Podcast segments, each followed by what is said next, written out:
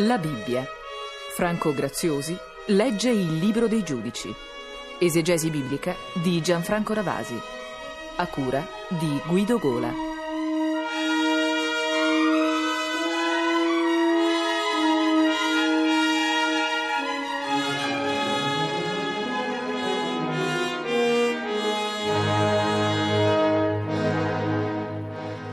Continuiamo anche in questa lettura il nostro ingresso nell'interno di un libro, il libro che abbiamo chiamato dei giudici, che la Bibbia chiama tradizionalmente dei giudici. Questi personaggi, abbiamo già detto, cominceranno ad apparire, sia pure in una maniera ancora molto informe per ora. La grande galleria dei ritratti dei giudici sarà più avanti. Noi ora Ascolteremo il capitolo terzo che è in pratica ancora una specie di grande meditazione di tipo religioso sulle vicende di Israele stanziato nella terra promessa. E qui cominciano ad apparire alcuni personaggi, alcuni di questi giudici, però dicevo sono un po' dei giudici minori, come si suol dire, sono un po' come diremmo noi dei funzionari, dei capi tribù, i quali avevano soprattutto la gestione del potere locale, anche perché Israele non ha ancora e avrà solo dopo un secolo e mezzo una gestione centralizzata di tipo monarchico.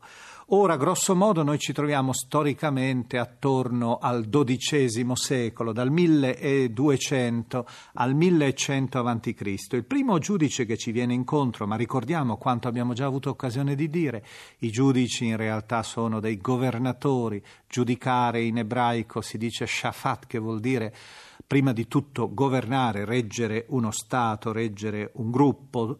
Il primo che ci viene incontro è Otniel, che è un discendente da uno degli esploratori della terra promessa con Giosuè. Egli libera il popolo dagli aramei, che erano in pratica una popolazione che abitava la Siria e che spesso controllerà Israele dall'alto anche con la sua potenza.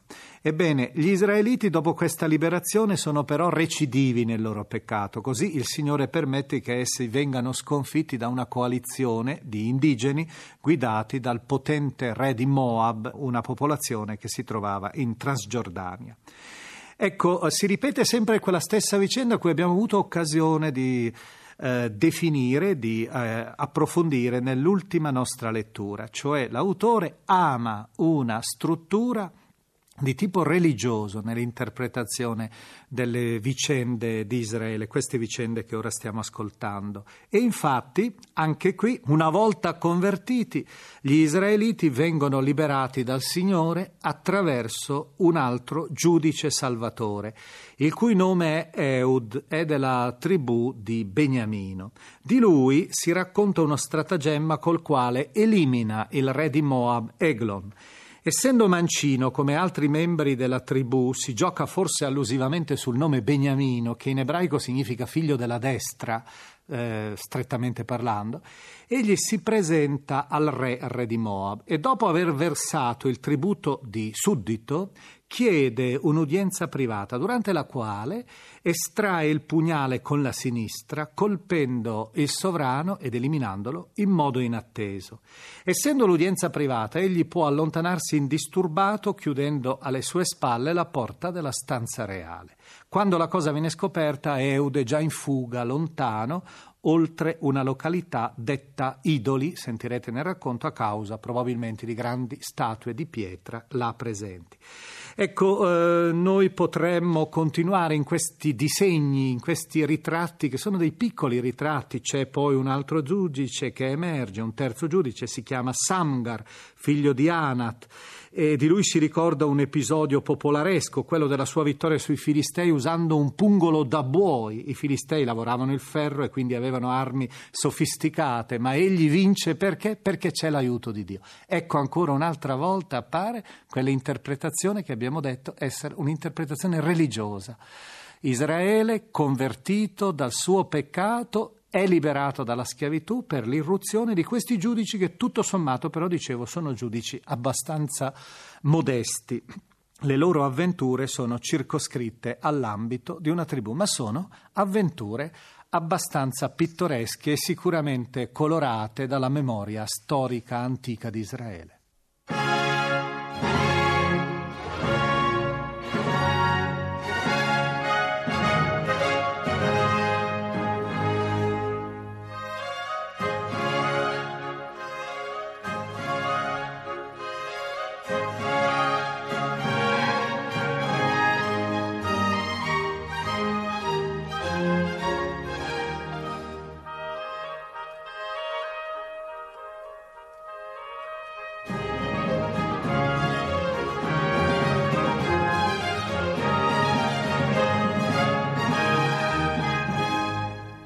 Questi sono i popoli che il Signore lasciò allo scopo di mettere alla prova per mezzo loro tutti quegli israeliti che non avevano partecipato alle guerre combattute contro i cananei.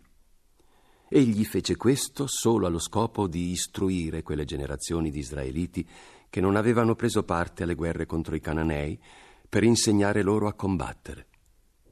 Erano i cinque principi dei Filistei, tutti i cananei, i sidoni, gli evei, che abitavano sulle montagne del Libano, dal monte di Baal Hermon fino all'ingresso di Kamat.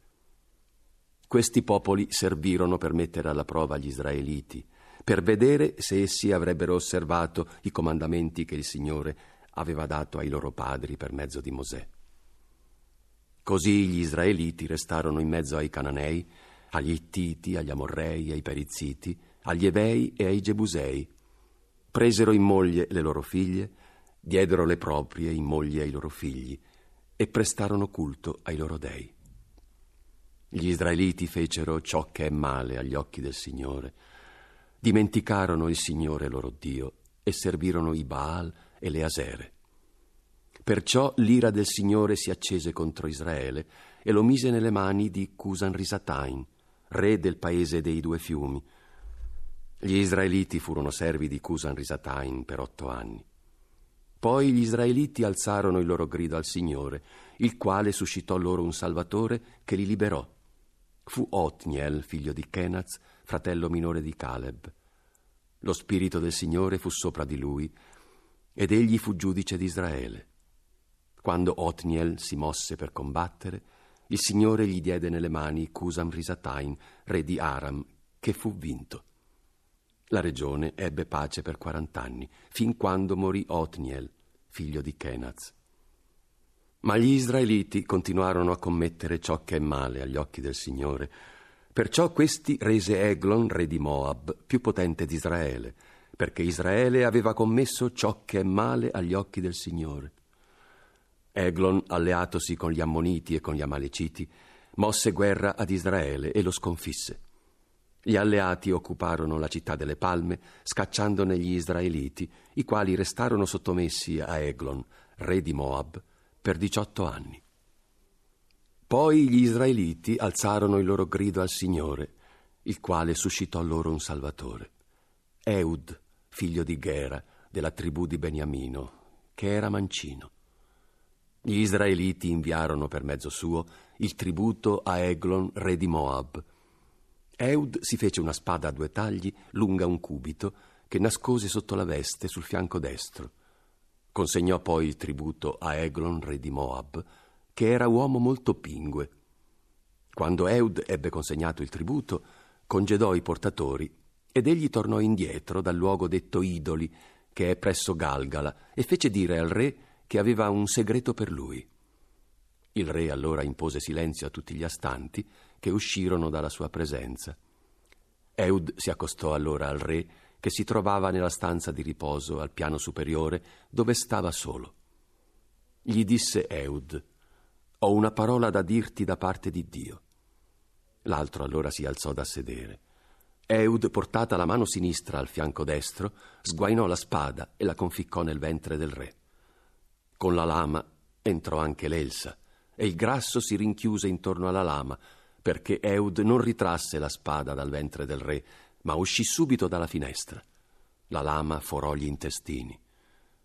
Eud uscì nel portico dopo aver chiuso dietro di sé le porte della stanza, mettendo il chiavistello. Quando fu uscito, i servi del re si accostarono alla stanza di riposo e, vedendo che le porte erano serrate, Pensarono che il re stesse attendendo ai suoi bisogni nel camerino della stanza di riposo. Aspettarono fino al punto di non sapere che cosa pensare, ma nessuno aveva il coraggio di aprire le porte della stanza. Infine presero la chiave e aprirono. Il loro signore giaceva a terra morto. Mentre i servi aspettavano, Eud era fuggito. Si mise in salvo nella Seira, dopo aver oltrepassato idoli. Quando giunse fra le montagne di Efraim, egli suonò il corno. Gli israeliti scesero dai monti per unirsi a lui, che si mise alla loro testa. Disse loro, seguitemi, perché il Signore darà in mano vostra i Moabiti, vostri nemici. Si mossero ai suoi ordini, occuparono i guadi del Giordano che appartenevano ai Moabiti e non fecero passare nessuno. In quell'occasione gli israeliti sconfissero i Moabiti, uccidendo circa diecimila uomini, tutti forti e valorosi, senza che ne scampasse alcuno. Quel giorno Moab fu umiliato sotto la mano di Israele. La regione ebbe pace per ottant'anni. Dopo di lui ci fu Samgar, figlio di Anat, il quale sconfisse i Filistei, uccidendone seicento con un pungolo da buoi. Anche Samgar salvò Israele.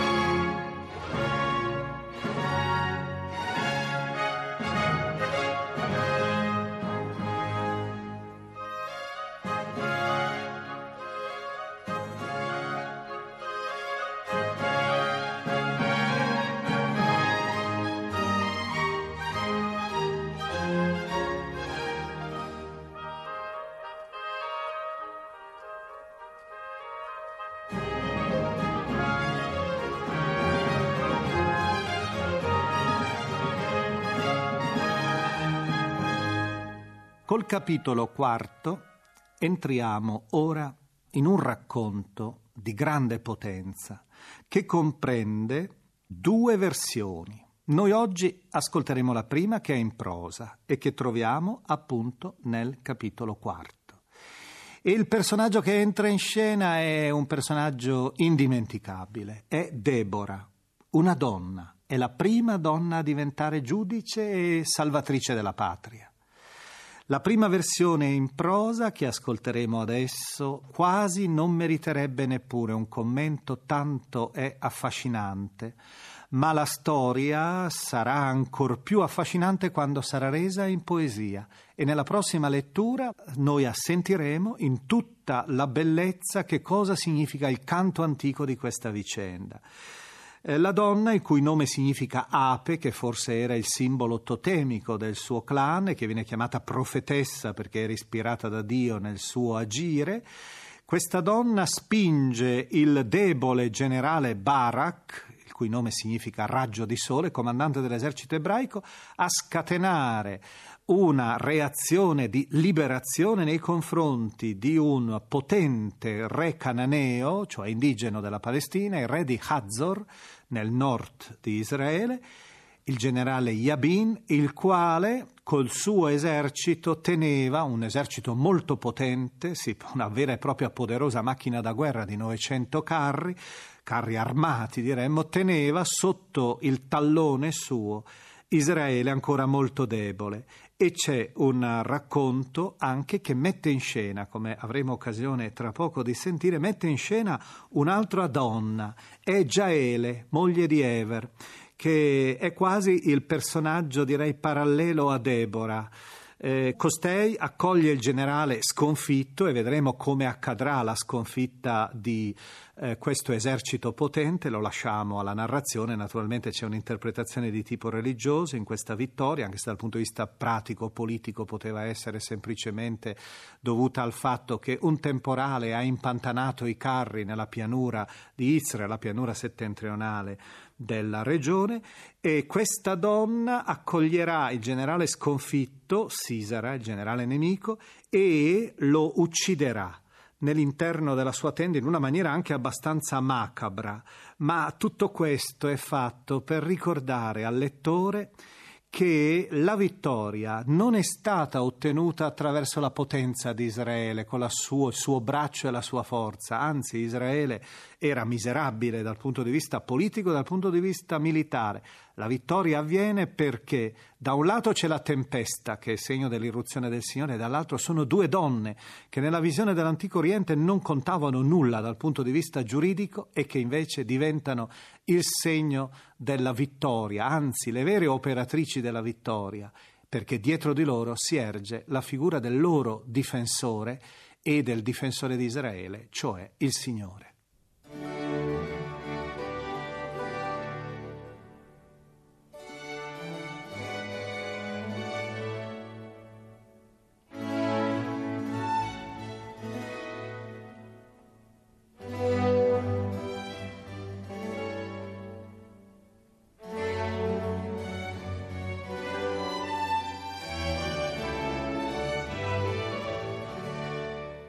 Anche dopo la morte di Eud, gli israeliti continuarono a compiere ciò che è male agli occhi del Signore, il quale li abbandonò nelle mani di Yabin, un re cananeo che regnava in Cazor, e in quelle del comandante del suo esercito che si chiamava Sisara e risiedeva a Caroset Goim. Gli israeliti alzarono il loro grido al Signore perché Yabin, che aveva 900 carri da guerra di ferro, li opprimeva duramente da vent'anni. In quel tempo era giudice in Israele una profetessa, Debora, moglie di Lapidot. Essa sedeva sotto la palma che porta il suo nome fra Rama e Bethel nella montagna di Efraim, e gli israeliti salivano da lei per le loro vertenze giudiziarie. Un giorno essa mandò a chiamare Barak, figlio di Abinoam, da Chedes di Neftali, e gli disse il Signore Dio di Israele ti ordina di andare ad arruolare sul monte Tabor diecimila uomini delle tribù di Neftali e di Zabulon e di portarli con te. Io attirerò verso di te, al torrente Chison, Sisara, comandante dell'esercito di Yabin, con i suoi carri e le sue truppe, e lo metterò nelle tue mani.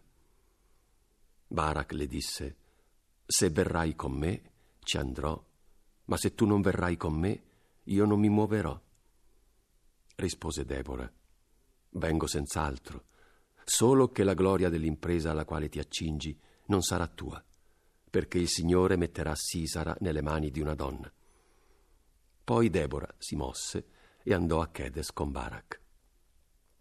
Barak, radunata in Chedes la gente di Zabulon e di Neftali, mosse alla testa di diecimila uomini e Debora andò con lui. Eber il Kenita si era separato dai Keniti, discendenti di Obab, suocero di Mosè. Così era arrivato a porre la sua tenda alla quercia di Bezaannaim, che è vicino a Chedes. Quando Sisara seppe che Barak, figlio di Abinoam, era giunto sul monte Tabor, radunò tutti i suoi carri da guerra, 900 carri di ferro, e tutti i suoi uomini, e li guidò da Caroset Goim al torrente Chison. Disse allora Debora a Barak, Alzati, perché questo è il giorno in cui il Signore metterà Sisara nelle tue mani. Il Signore non esce forse in campo davanti a te? Barak scese dal monte Tabor e i suoi diecimila uomini lo seguirono. Allora il Signore gettò nel terrore e travolse Sisara con tutti i suoi carri e tutto il suo esercito, che fu massacrato davanti a Barak. Sisara scese dal carro e fuggì a piedi, Barak inseguì i carri da guerra e la fanteria fino a Caroset Goim. Tutto l'esercito di Sisara fu passato a fil di spada e non si salvò nessuno. Fuggendo a piedi, Sisara si diresse alla tenda di Jaele, moglie di Eber il Kenita, perché c'era pace fra Yabin, re di Cazor, e la casa di Eber il Kenita. Jaele uscì incontro a Sisara e gli disse: Vieni, mio signore, fermati da me e non temere. Questi entrò nella tenda di Jaele, che lo nascose sotto un grosso panno. Sisara intanto chiedeva di dargli da bere un po' di acqua perché aveva sete, ed essa, aperto l'otre del latte, lo fece bere e lo coprì. Sisara le disse: Mettiti alla porta della tenda, e se qualcuno verrà a domandarti se qui c'è un uomo, rispondi di no. Ma Jaele, moglie di Eber, prese un piolo della tenda e impugnato il martello rientrò piano piano dove giaceva Sisara. Gli piantò nella tempia il piolo che si conficcò nel suolo.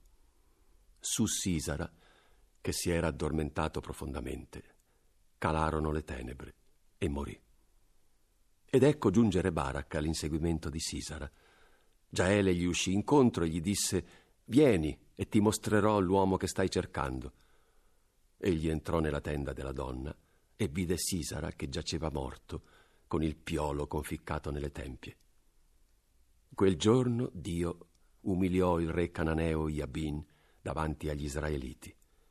La loro mano si fece sempre più pesante sopra di lui, finché non lo annientarono del tutto.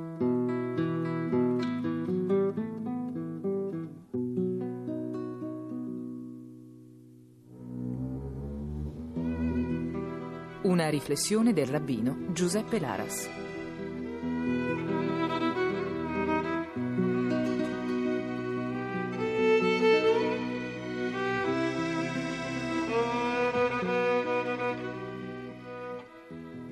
A differenza degli altri giudici, Deborah è una donna, ma una donna particolare, è una profetessa, come poche altre di cui la scrittura ci lascia il ricordo e la testimonianza, ad esempio Miriam e Hulda, che amministrava la giustizia sotto una palma, probabilmente nei pressi di una grossa palma o in una casa sovrastata da una palma.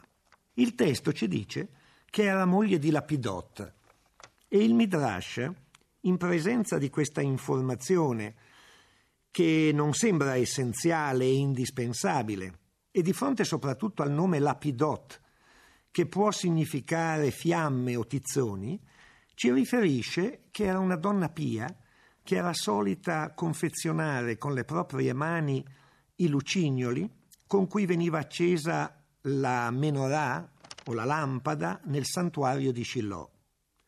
E mandava colà il marito, all'inizio restio e scettico, con questi lucignoli proprio perché si convertisse e si guadagnasse così la vita eterna.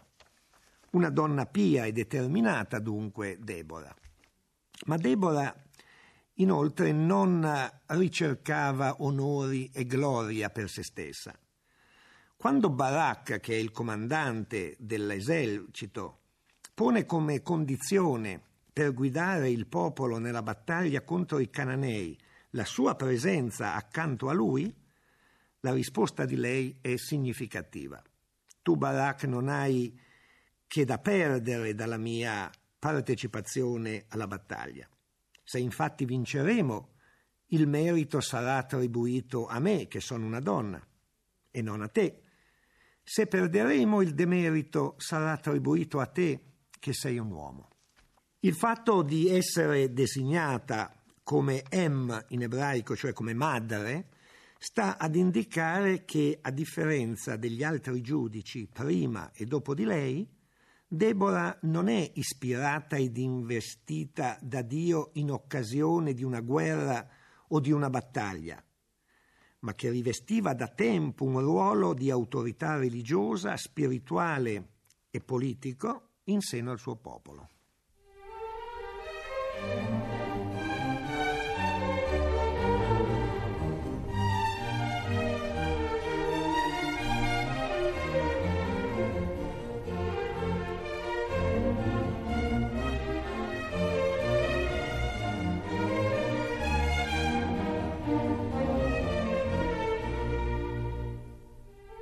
Abbiamo trasmesso la 46esima puntata de La Bibbia, esegesi biblica di Gianfranco Ravasi, lettura di Franco Graziosi.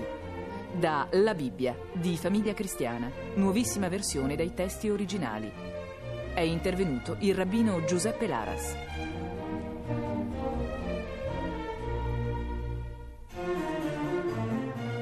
Consulente musicale Nicola Pedone. Realizzazione tecnica Bianca Maria Bezzeccheri. Coordinamento Carla Maria Mastrangelo.